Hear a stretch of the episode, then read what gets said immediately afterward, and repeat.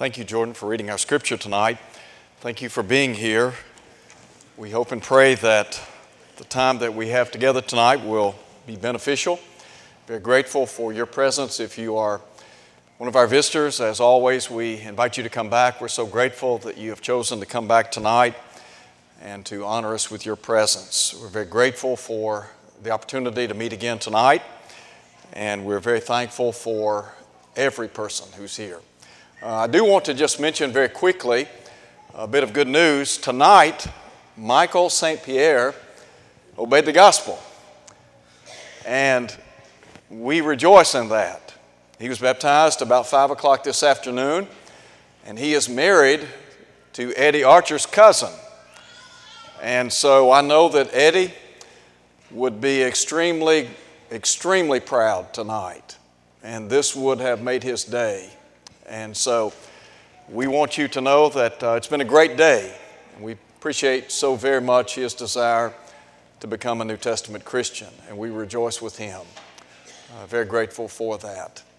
Uh, we're going to be looking tonight at a very specific verse in the New Testament and then go back and look at some Old Testament verses that tie in, verses that relate to Solomon. And before we do that, I do want to just take this opportunity to express appreciation. I did not do this this morning, I should have, but I want to express appreciation to Jared for preaching in my absence last week.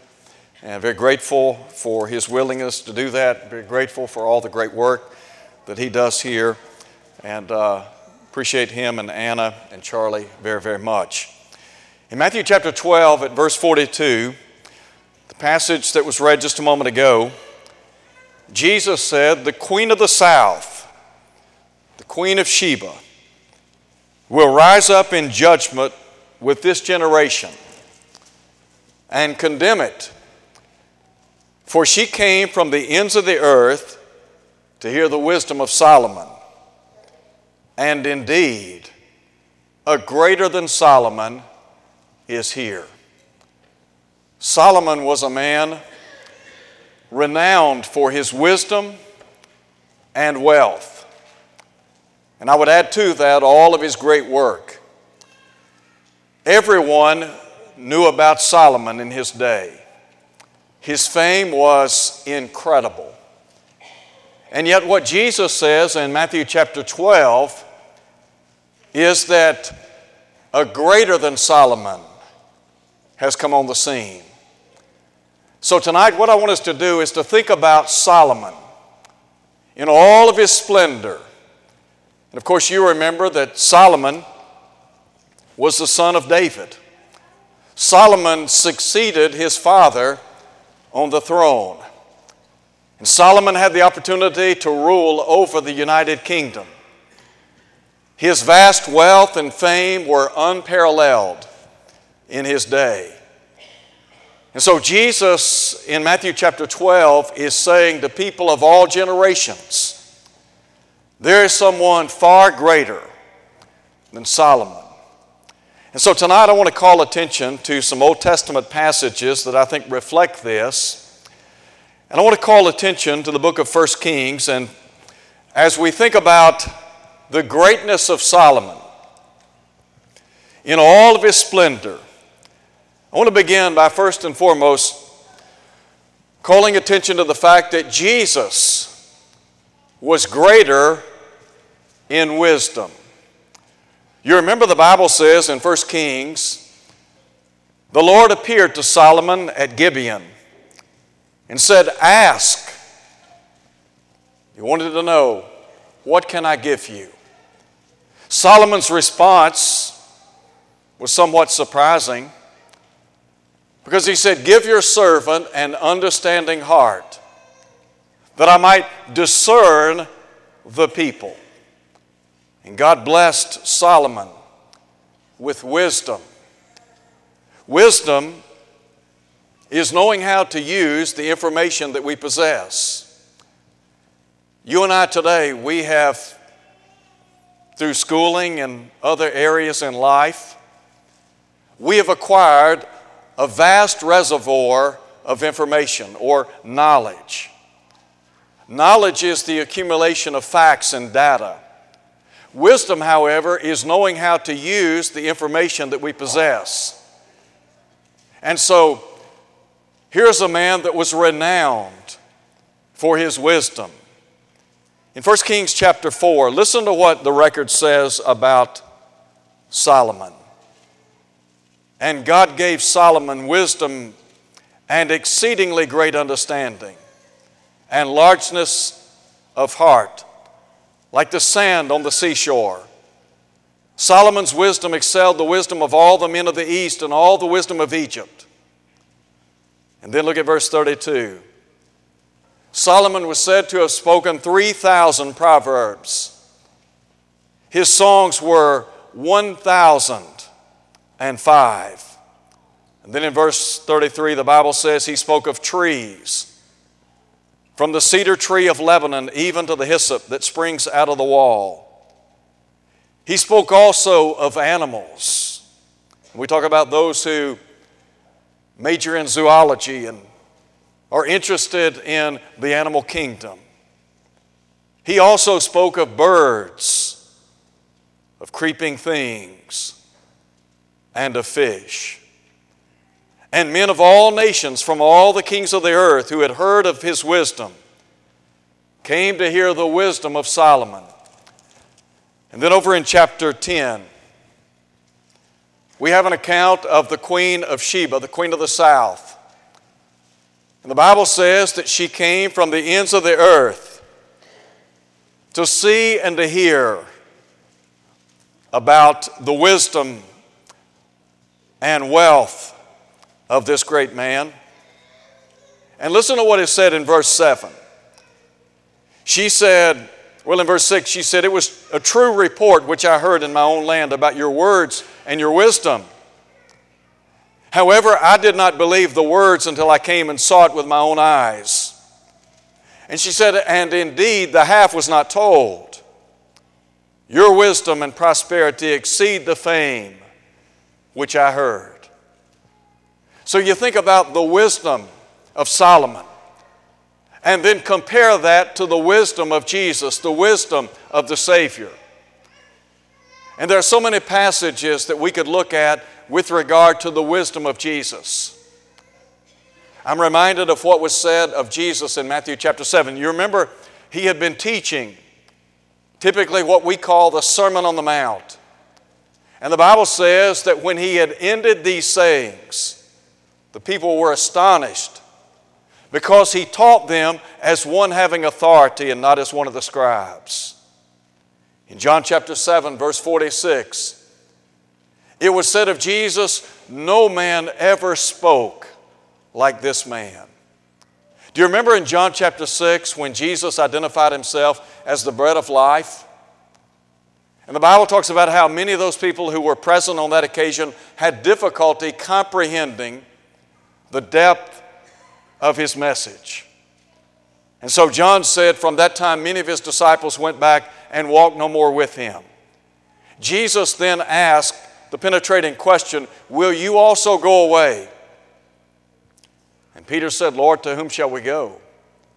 For you have the words of life eternal. Peter understood that there was something special about Jesus. Not only was there something special about Jesus, but there was something special about what he had to say. Why? Because Peter recognized that what Jesus had to say, what he had to say, related to eternal life. So, what about his wisdom? I can only imagine what it would have been like to have, sat, to have sat at the feet of Solomon and to have listened to his great wisdom. But what about sitting at the feet of Jesus? There are two things that Jesus offers people of every generation. There are things that Jesus has to offer that Solomon could never have offered, one of which is satisfaction. Are there not people in our world today that are looking for some sense of satisfaction or validation in life? Are people not looking for the purpose the meaning of life? And the answer is yes.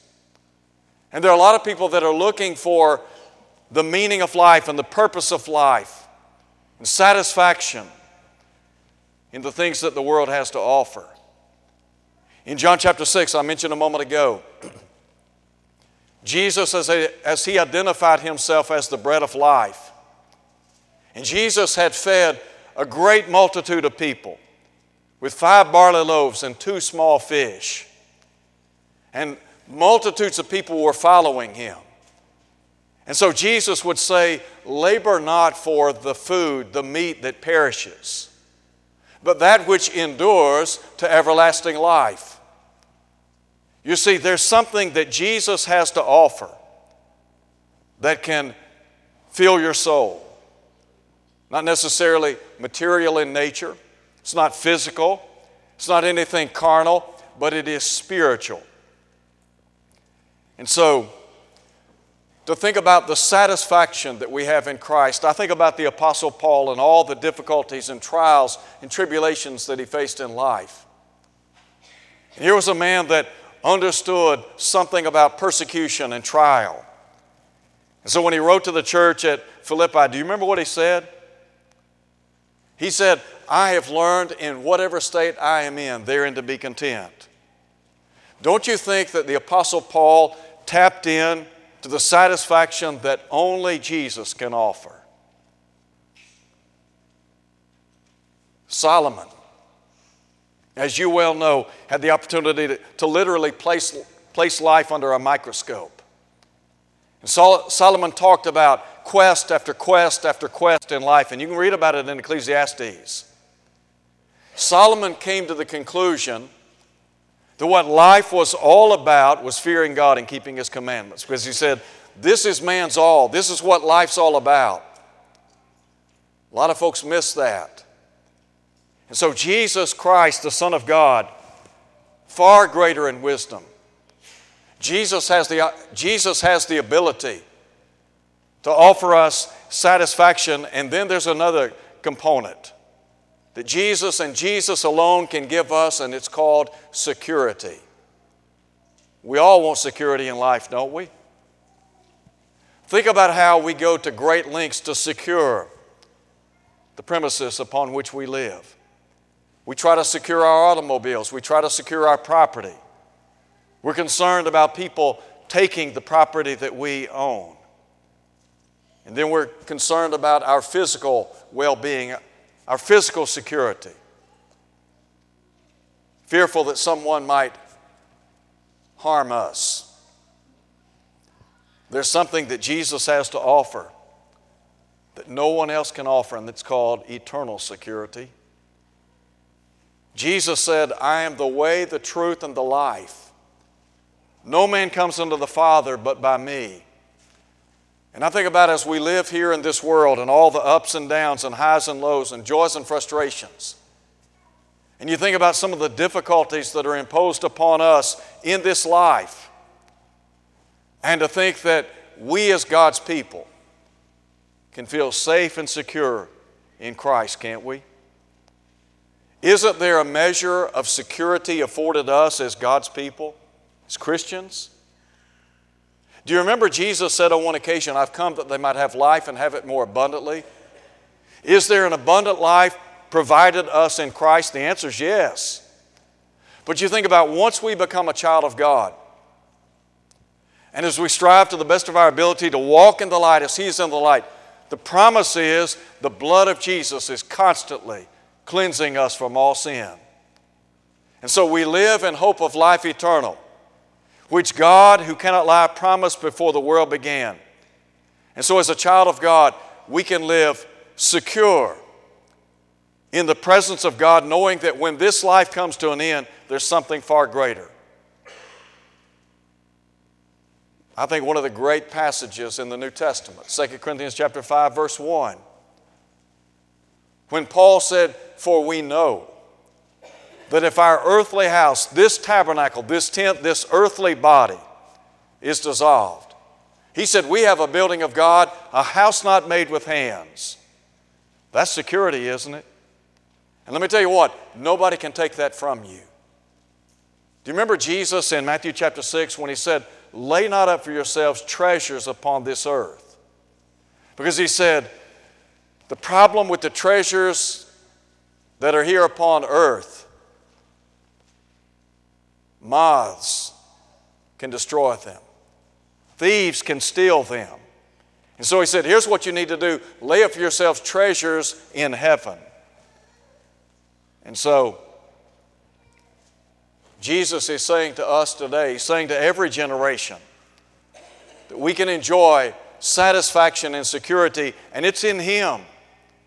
And you think about all the great blessings that we enjoy as Christians, and then add to that the fact that we as, as Christians have the opportunity to share the wisdom of Jesus with other people and to let them know that, yes, there's a greater than Solomon, and Jesus Christ has the ability to give you satisfaction and security in your life. There's a second thing I want to call your attention to. First, Jesus was greater in wisdom, but also Jesus is greater in wealth. Solomon was an extremely wealthy man. Let me just read for you what the record says in 1 Kings chapter 10, verse 26. Solomon gathered chariots and horsemen. He had 1,400 chariots, 12,000 horsemen, whom he stationed in the chariot cities and with the king in Jerusalem. The king made silver as common in Jerusalem as stones. He made cedars as abundant as the sycamores which are in the lowland. Solomon had horses imported from Egypt and Keveh the king's merchants bought them in Keveh at the current price. A chariot that was imported from Egypt cost 600 shekels of silver, a horse 150. And thus, through their agents, they exported them to all the kings of the Hittites and the kings of Syria. And then, if you would, turn over to the book of Ecclesiastes very quickly. Look at Ecclesiastes chapter 2 for a moment, if you would. And listen to Solomon as he talks about his great accomplishments and his wealth, his possessions. In verse 4, he said, I made my works great. I built myself houses and planted myself vineyards. I made myself gardens and orchards, and I planted all kinds of fruit trees in them. I made myself water pools from which to water the growing trees of the grove.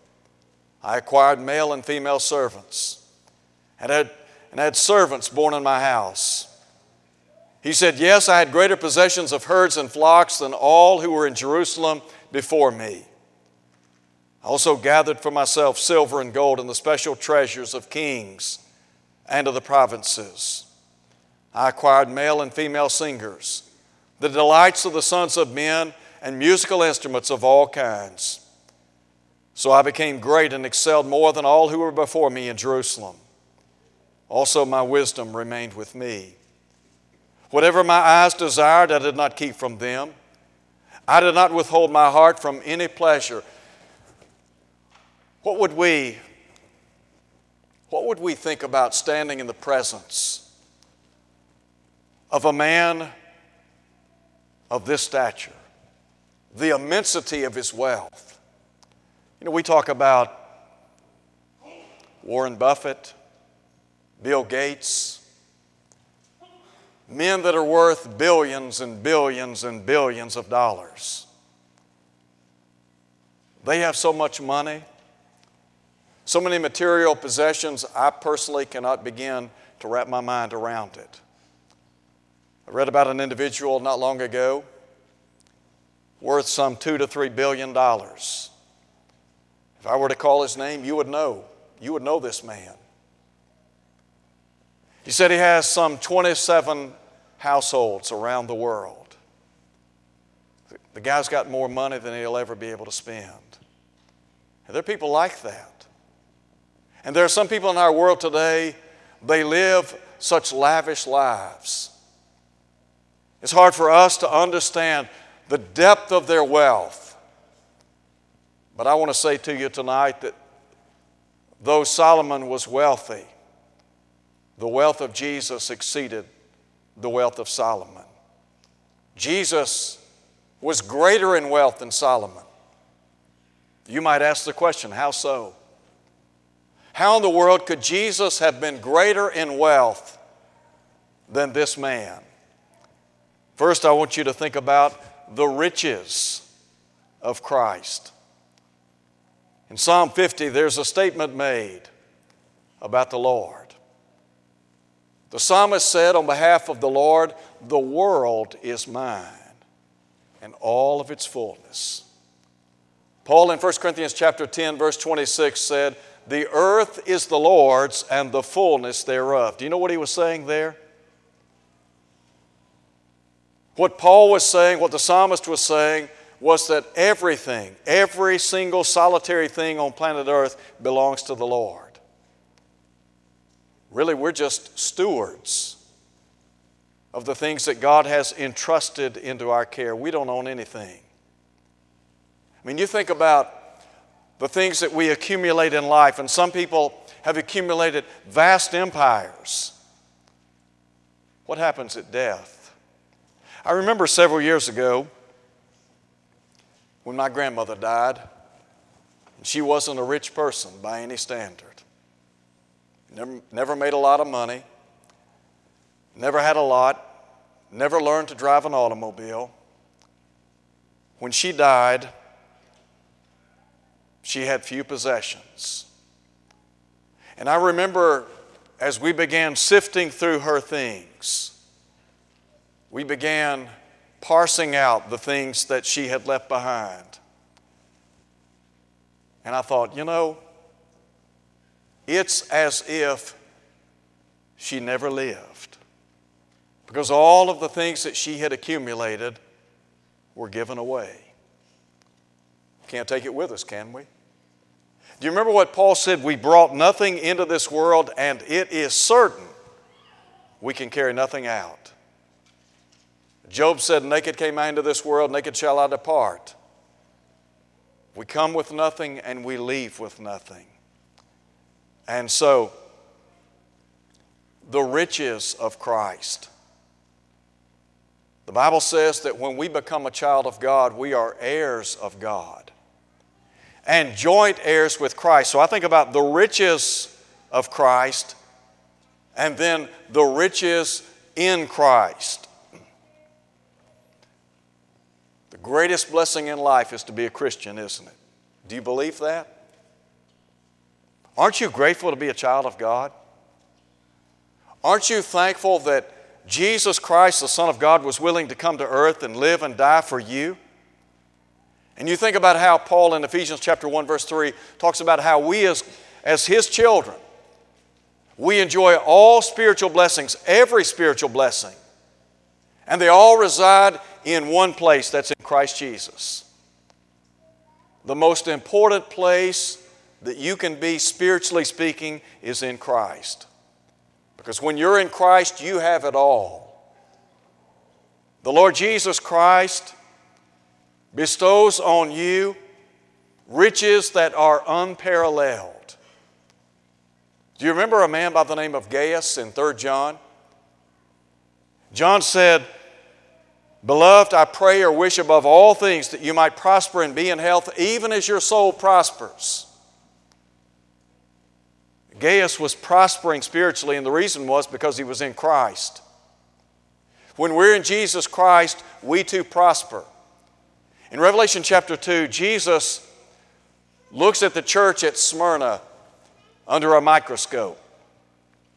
And the Lord would say in chapter 2 that He is the one who searches the reins and hearts and gives to every man according to his works.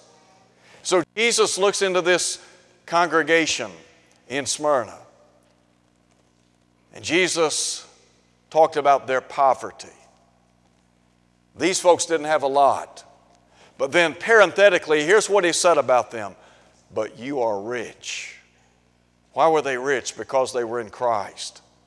Because they enjoyed all spiritual blessings in Christ and you know, sometimes I think about how people like to sit back and reflect upon all of the blessings that they enjoy materially and monetarily. And there's nothing wrong with thinking about what God has blessed us with. But do you ever get tired of hearing about the spiritual blessings that you enjoy in Christ?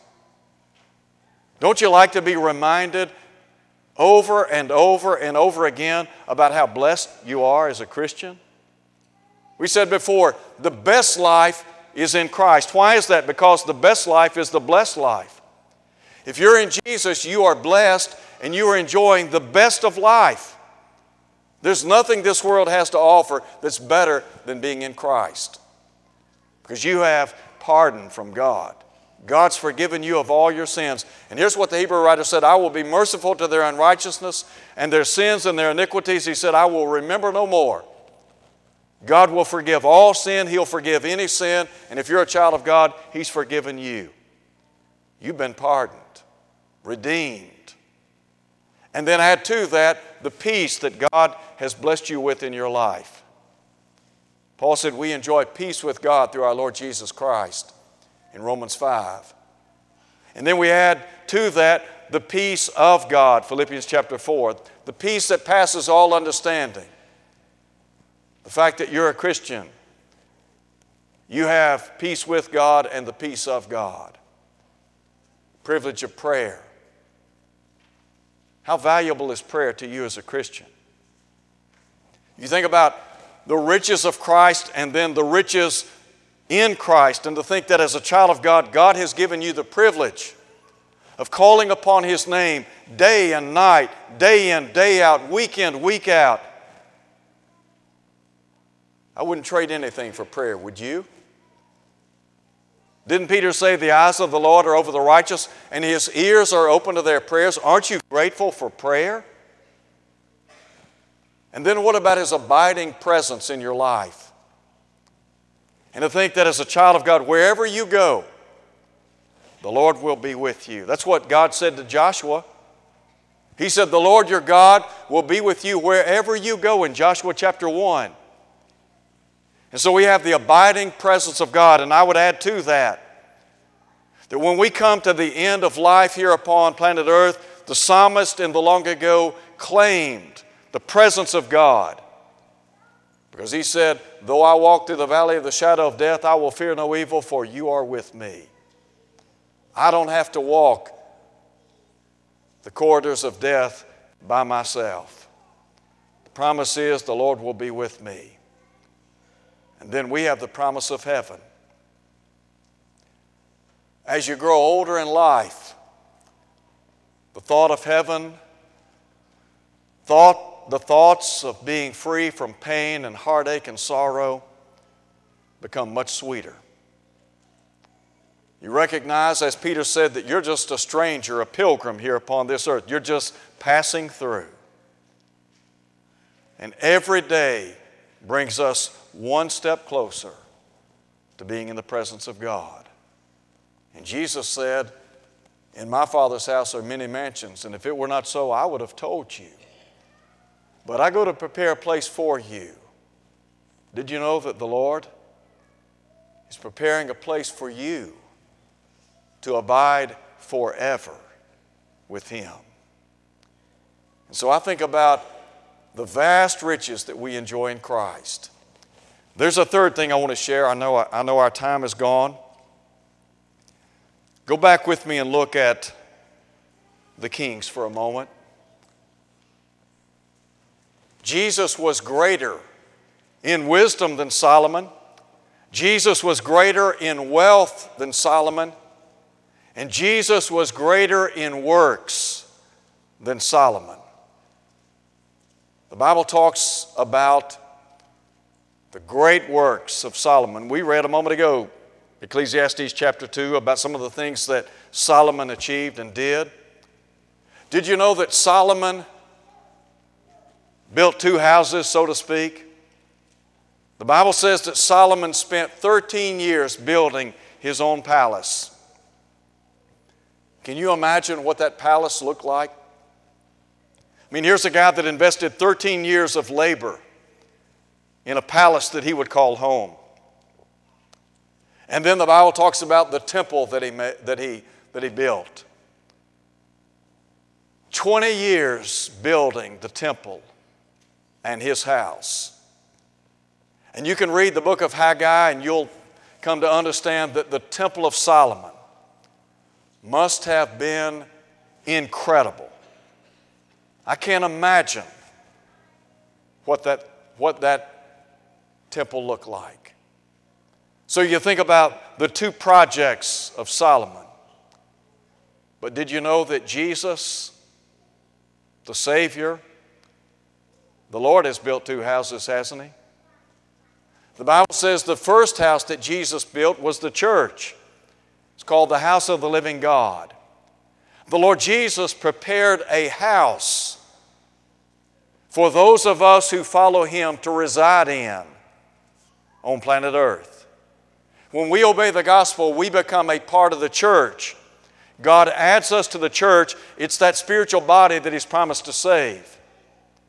And every person who is in the church is a part of that body.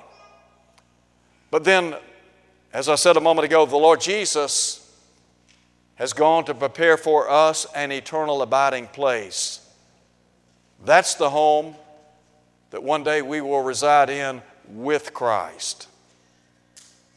We reside in the church, we're in Christ. But there's coming a day when we will reside with Christ in heaven. Peter said that we have an inheritance. It's incorruptible, it's undefiled, it fades not away, and he said it's reserved in heaven for you.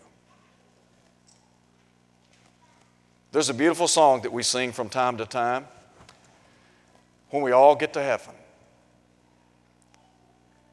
And I think about that one stanza, that one stanza that, that says, Just one glimpse of Him in glory will all the toils of life repay. Jesus is greater than Solomon. The Lord Jesus is greater in wealth, in wisdom, and in work. And so, as he said in Matthew chapter 12, verse 42, indeed a greater than Solomon is here. Aren't you thankful to be a follower of Jesus? If you're here tonight and you're not a Christian and you want to be a follower of Jesus, here's what you would need to do. First, you need to believe that He is the Son of God. You wouldn't be here tonight if you didn't believe that. If you believe Jesus is who He claimed to be, the Son of God, and you would be willing to walk away from the world through repentance and confess His name before others, you can be baptized into Christ and all your sins will be washed away. And you, like Michael, can leave here tonight one of His children. If you're here tonight and you need the prayers of the church, we had two came, who came forward this morning asking for prayer because of some of the struggles that they face in life. It might be that you're faced with trouble and trial in your life and you just need the prayers of the church. It might be you want to be back in fellowship with God and you want the prayers of the church on your behalf. We'd love to pray with you and for you tonight as we stand and sing.